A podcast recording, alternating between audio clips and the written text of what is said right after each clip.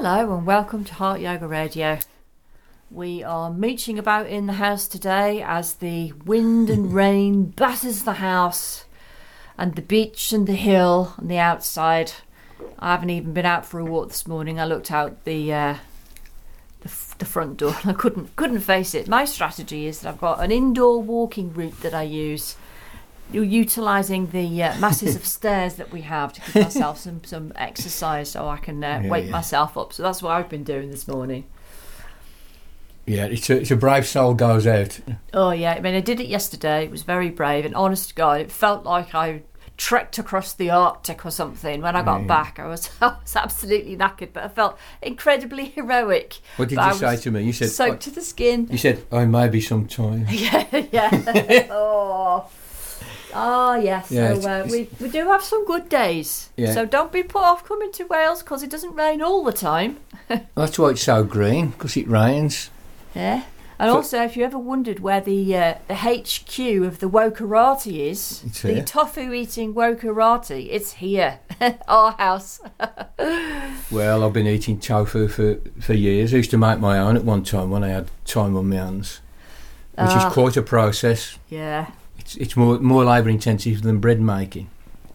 But the the uh, the homemade stuff's utterly delicious because you can have it fresh. You can have it when it's still warm. Yeah, so you you basically Captain Woke. Like I you am actually- Captain Woke. You made made your own tofu. I am I, I am so I'm so, I'm so woke that I'll, I'll, if they found out about me, they'd probably send send some So assassins. don't tell anyone, folks. bump It's me just off. between us. I mean, the, the idiocy of, of, of claiming that you're anti-woke. I mean, what's uh, I mean, call me literal, but I think if you're anti-woke, it means that you celebrate unconsciousness. You know, no, not. Uh, or if you say if you're not awake, you're asleep, right? Or unconscious, right?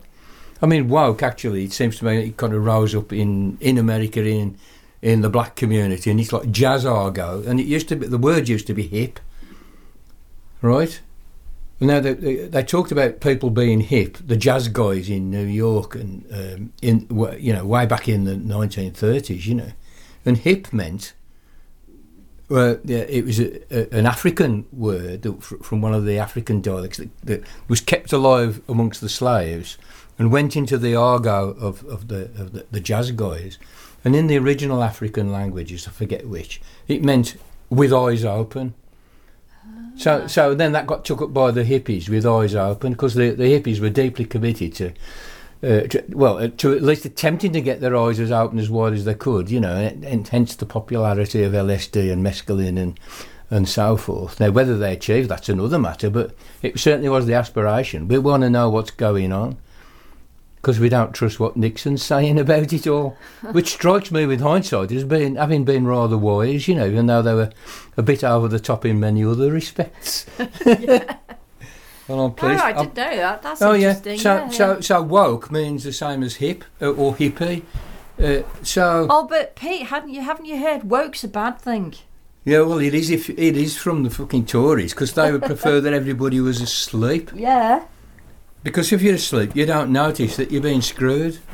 That's how I look at it. Yeah, so Suella Braverman thought she was being so clever, wasn't she? Yeah. She came out with that in Parliament. Oh my god, that bitter in the arse, didn't Uh, it? top tofu eating Wow. wow. right. Yeah, I like tofu and it's done prop properly and it's nice and fresh. It's it, it's it is delicious, but you have to know what you're doing with it. Yeah, it's I- clever you stuff. Have to know you've done it. No, have to cook it in a in a little bit of a special way, so it's not too too bland. Yeah, well, it's, But anyway, it's the taste of our- it's the taste of Zen. yes, yeah. Slight aside there. Slight Uh, aside, but yeah. That's uh, we um, we're just experimenting with a bit of a new format where we're just bringing you into our living room and our kitchen so you can join in our conversations that we Yeah. generally have at this time of day. It's about half past ten in the morning, Yeah, and I'm going to be uh, moving through. Going to be doing some dinner prep in a moment, so you can come in with us while we're pottering. But we've been talking about all sorts of things this morning. Um, why don't you um, we wanted to make a bit of an amendment on the podcast we made last time, so I'll do that in a minute, or or to add something to what we said last time. Uh, but um, well, just to continue the, to the, con- the continue theme, that, you know. that conversation.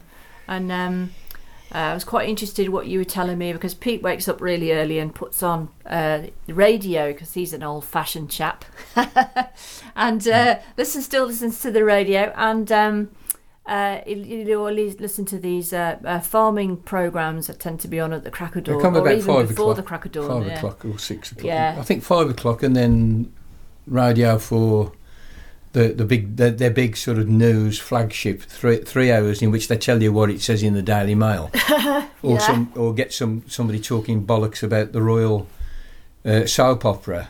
Yeah. Uh, Would you say that the because I mean obviously I like a lot of Radio Four is just like pure propaganda these days, but these the the farming programs they're not, are they? They they No. do kind of like quite tell it how it is. No. It's the the new the news stuff. There's just highly propaganda, and there's very little real investigative stuff. They do put programs of in- investigative stuff, and and programs in which they get some kind of decent public intellectuals to come and talk about this and that. But uh, the the new the news is is far it's right wing pr- propaganda. You know, it Yeah. just it just is. Um, they can say what they like. It just So is. what what are the farmers saying at the moment then? Well, there's, uh, I have the overall impression that, that farmers have got their backs against the wall in general, small farmers, family farmers.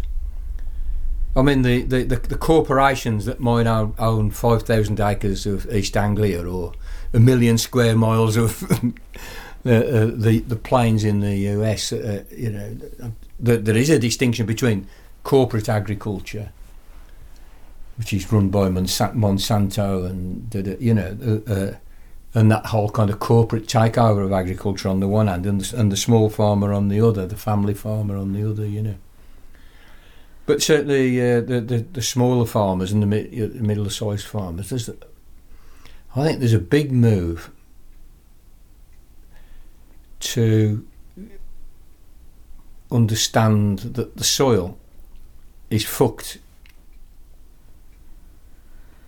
right. It's, And it- anyone who's not really kind of been into gardening and particularly growing um, uh, vegetables and food kind of won't, won't really understand like well they they know what soil is, but Yeah. like they don't actually really know what soil is, No. do they?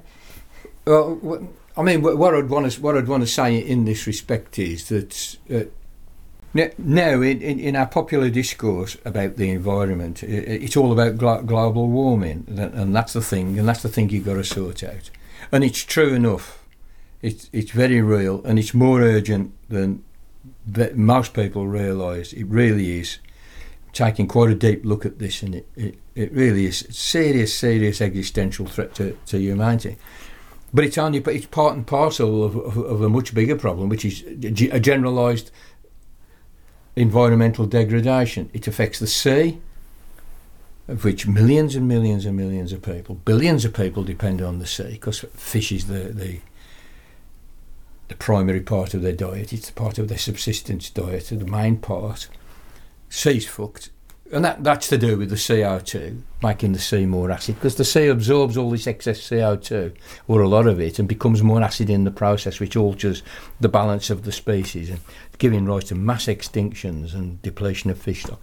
Plus, plus um, factory factory fishing, which ruins the. It just they just dredge the bottom of the ocean, just ruin it, turn it into a, an ocean desert, the equivalent, the ocean equivalent of a desert, something lifeless.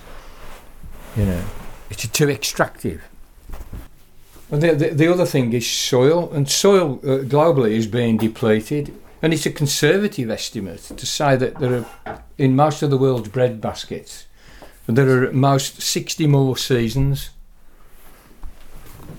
There are at most 60 more harvests.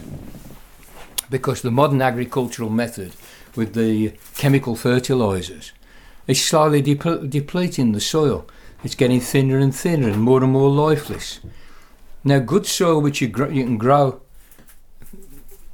healthy produce in, uh, grains and vegetables and fruit and so forth,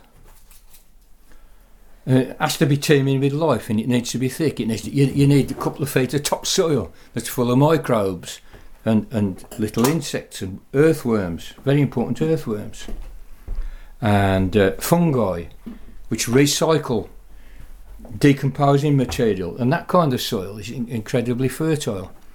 A lot of the world's soil is now just a, li- a little, little, little kind of thin layer of depleted stuff, and you, you, you're basically growing your plants on fertilizers, which are made from guess what? Crude oil.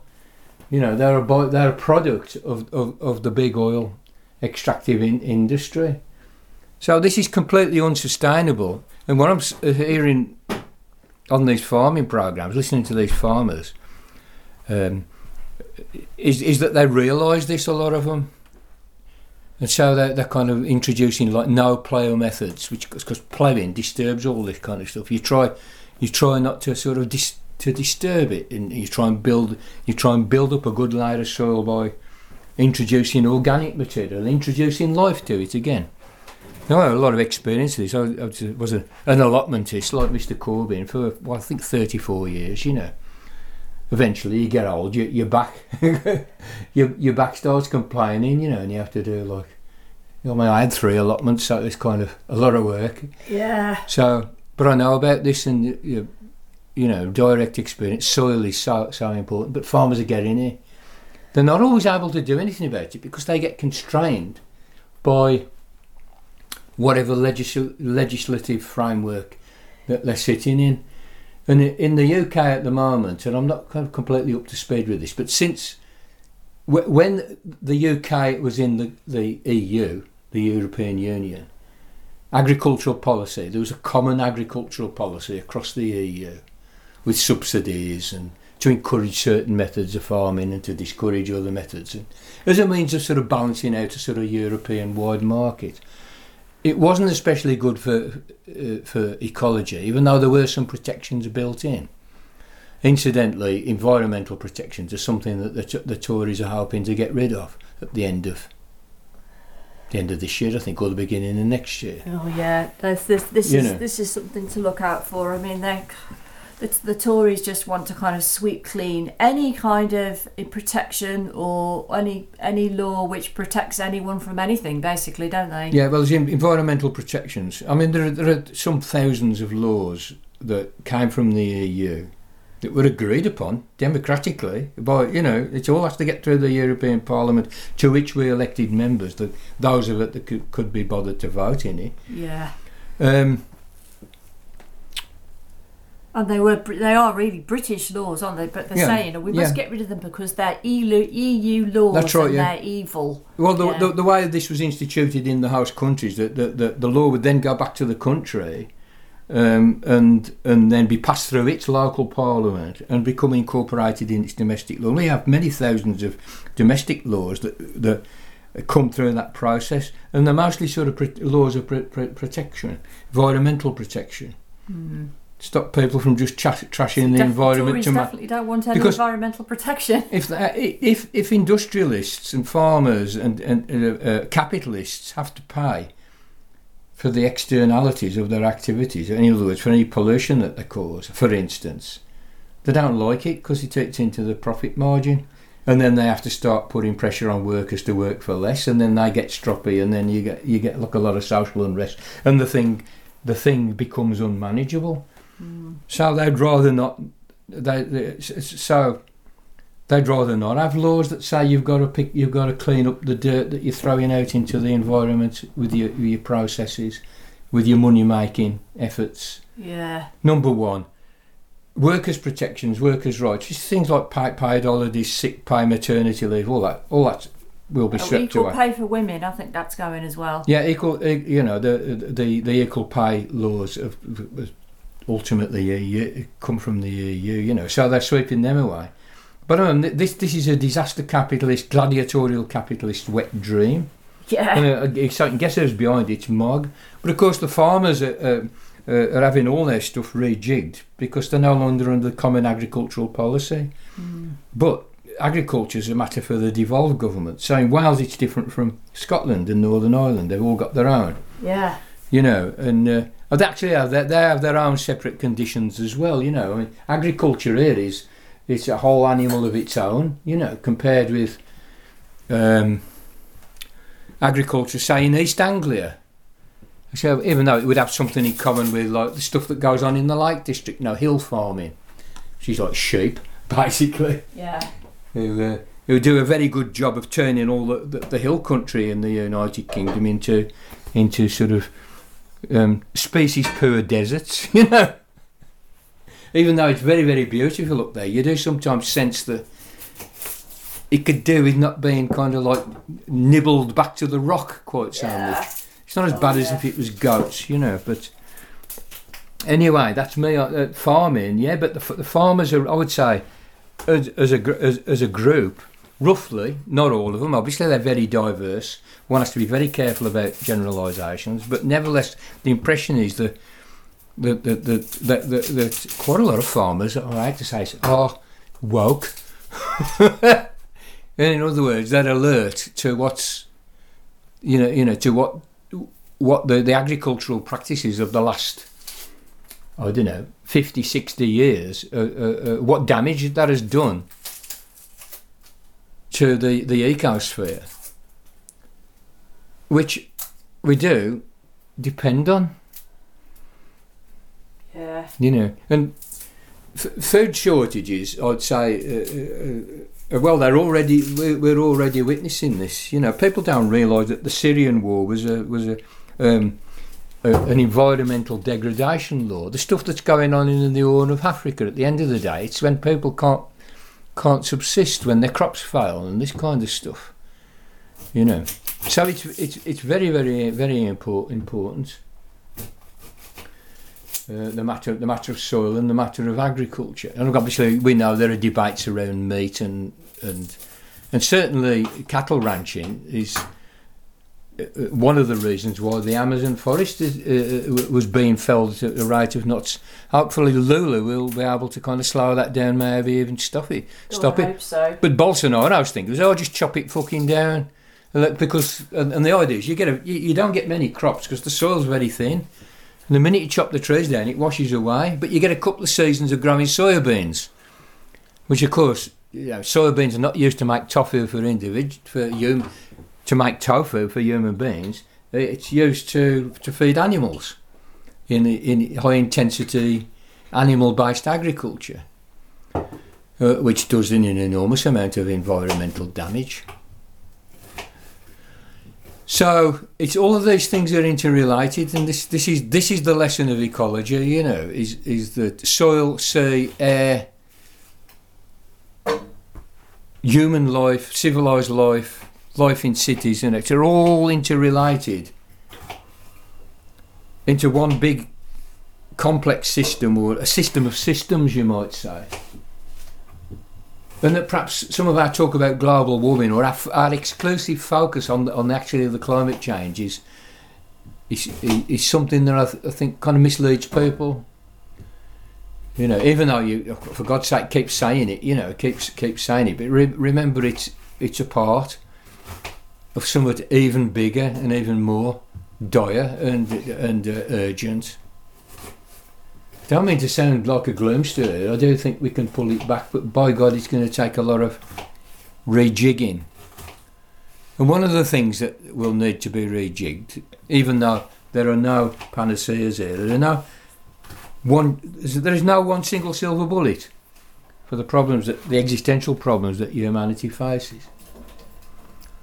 But one of the things is, is I would say, the, the Thatcherite understanding of how the world works, which became the common sense after 40 years of propaganda behind it, that there is no such thing as society. Now, I actually did a podcast about that the other day, and we called it.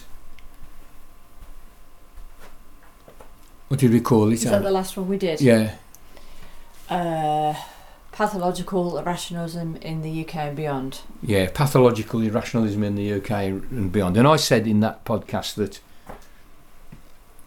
that that Thatcherite ultra individualism, that that denial of the exi- the very existence and substance and importance and value of society, was so irrational, and that it was like a core irrationality, and that it that it shared with fascism an espousal of irrationality. Now you might turn around here and say, well, f- fascism was was a collect- collectivist movement. It was a mass movement. You think of the Nuremberg rallies, everybody the same, like a tribe of ants, all wearing the same uniforms, all saluting neatly, all in line with each other, all waving the flags together, thousands of them. And the way the population was mobilised into, into, into a military force that conquered Europe. And that really that that's a collectivist endeavour rather than an individualist endeavour, and therefore to call Thatcher a fascist was completely wrong. However, I want to maintain that it isn't completely wrong. I, maintain that that irrationalism can be mobilised in any direction that suits the the political force which manages to mobilise it, and it might produce a, an hyper individualism which Thatcherism did, and then uh, and, and how that worked for capitalism by producing a culture of self creation through consumption, through the signs and signals that you are able to buy, through fashion, through a massive encouragement for people just to buy more and more and more stuff. Incidentally, stuff which is depleting the world of resources and creating pollution in, in, into the process. And now I wanted to say how, how that process gave rise to a really malignant, for some unlucky individuals, a really mal- malignant character structure. So you'll get somebody who boasts and taunts the Wokerati with the fact that he owns 33 cars. And they're all six litres and they, they bung out so much pollution.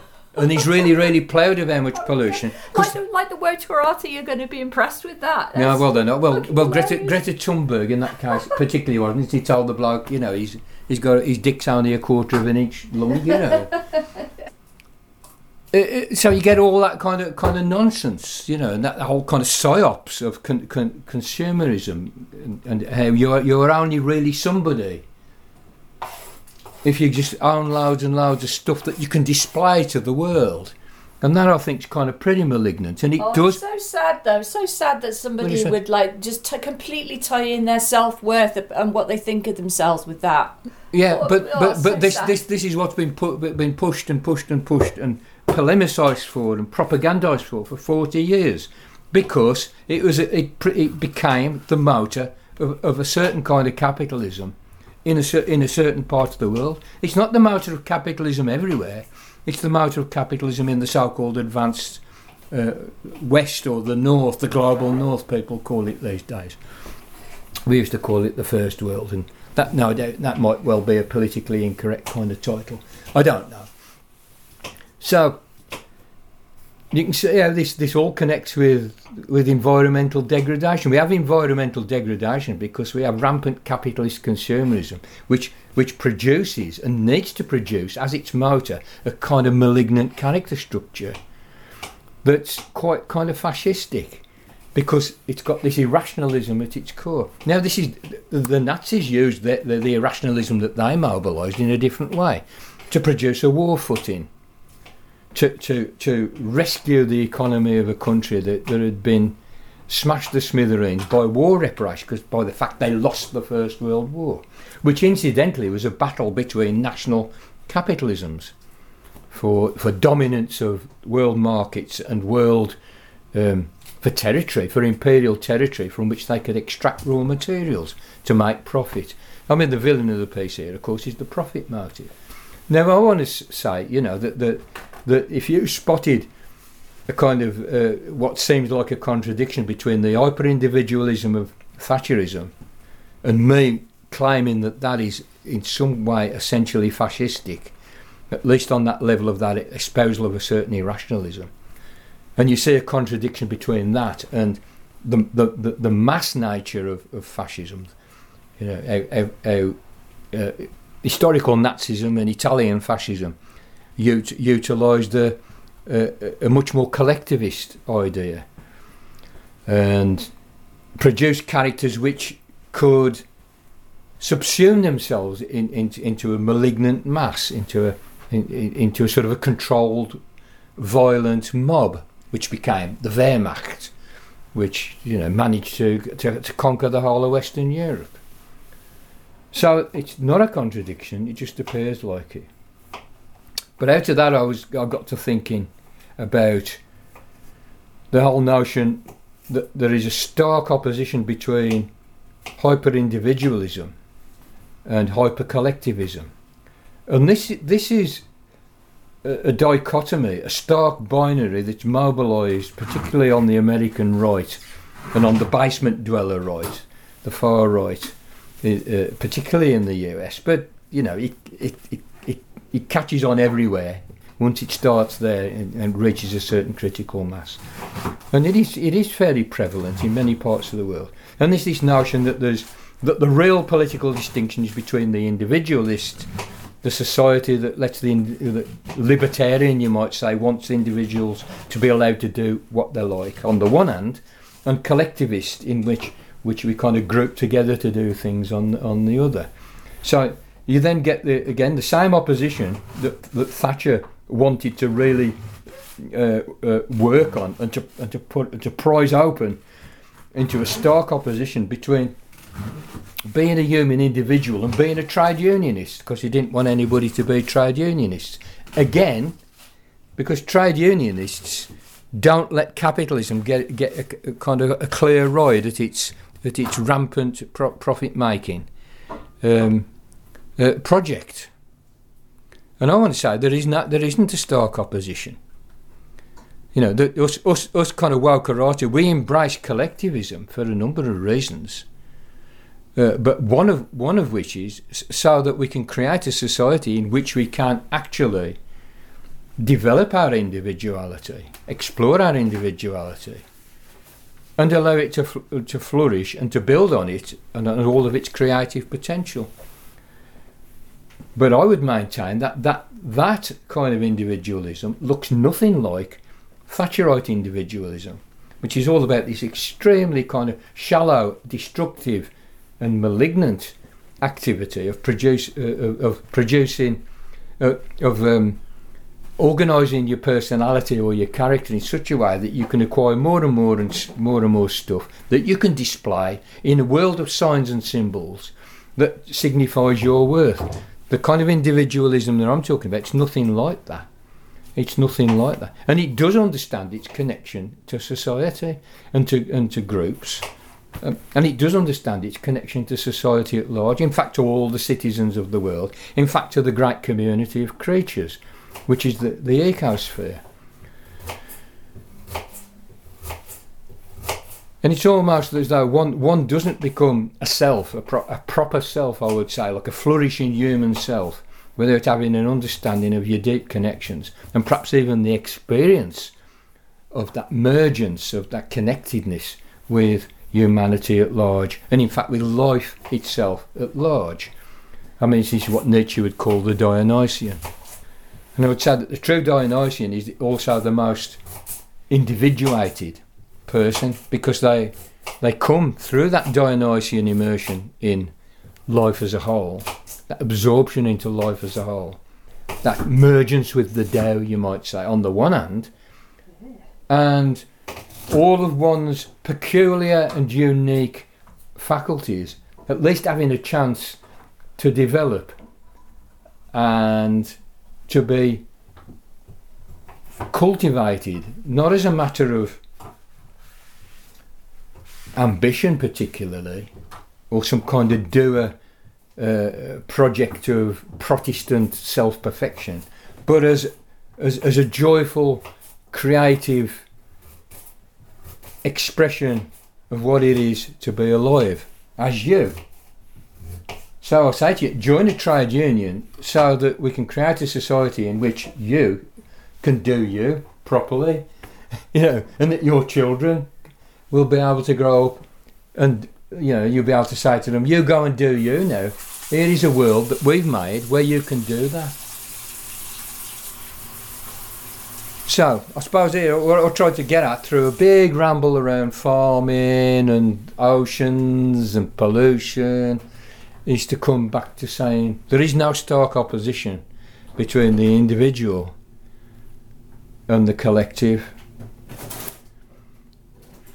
And that when that opposition is being drawn and propagandised for in a very, very stark way, I mean, it does capitalism a great service by introducing a note of irrationalism, which stops us from thinking clearly, which stops us from seeing clearly the scam that's being pulled across us, which stops us from seeing clearly how how poorly the, the system, the economic and productive system that, we- that we live in, how poorly it serves our real needs, and how poorly it serves the the real and wonderful possibility of human flourishing on this planet through civilized living and the expression and freedom of individuals that that civilized living ought to be delivering.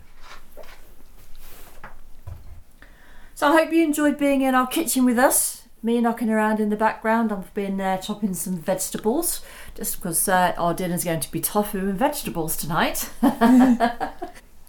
so Anna Braverman's probably got something against vegetables as well, but she's quick keeping quiet about that one after the uh, the ridiculous spectacle she made of herself going on about tofu in the first place. Anyway, folks, that's all we have for now. I hope you enjoyed being with us trying to present the bad news in a fun way. Oh, yes. Well, make knowledge great again. Yeah. And liberation to all vegetables. And tofu! Look after yourselves. Over and out.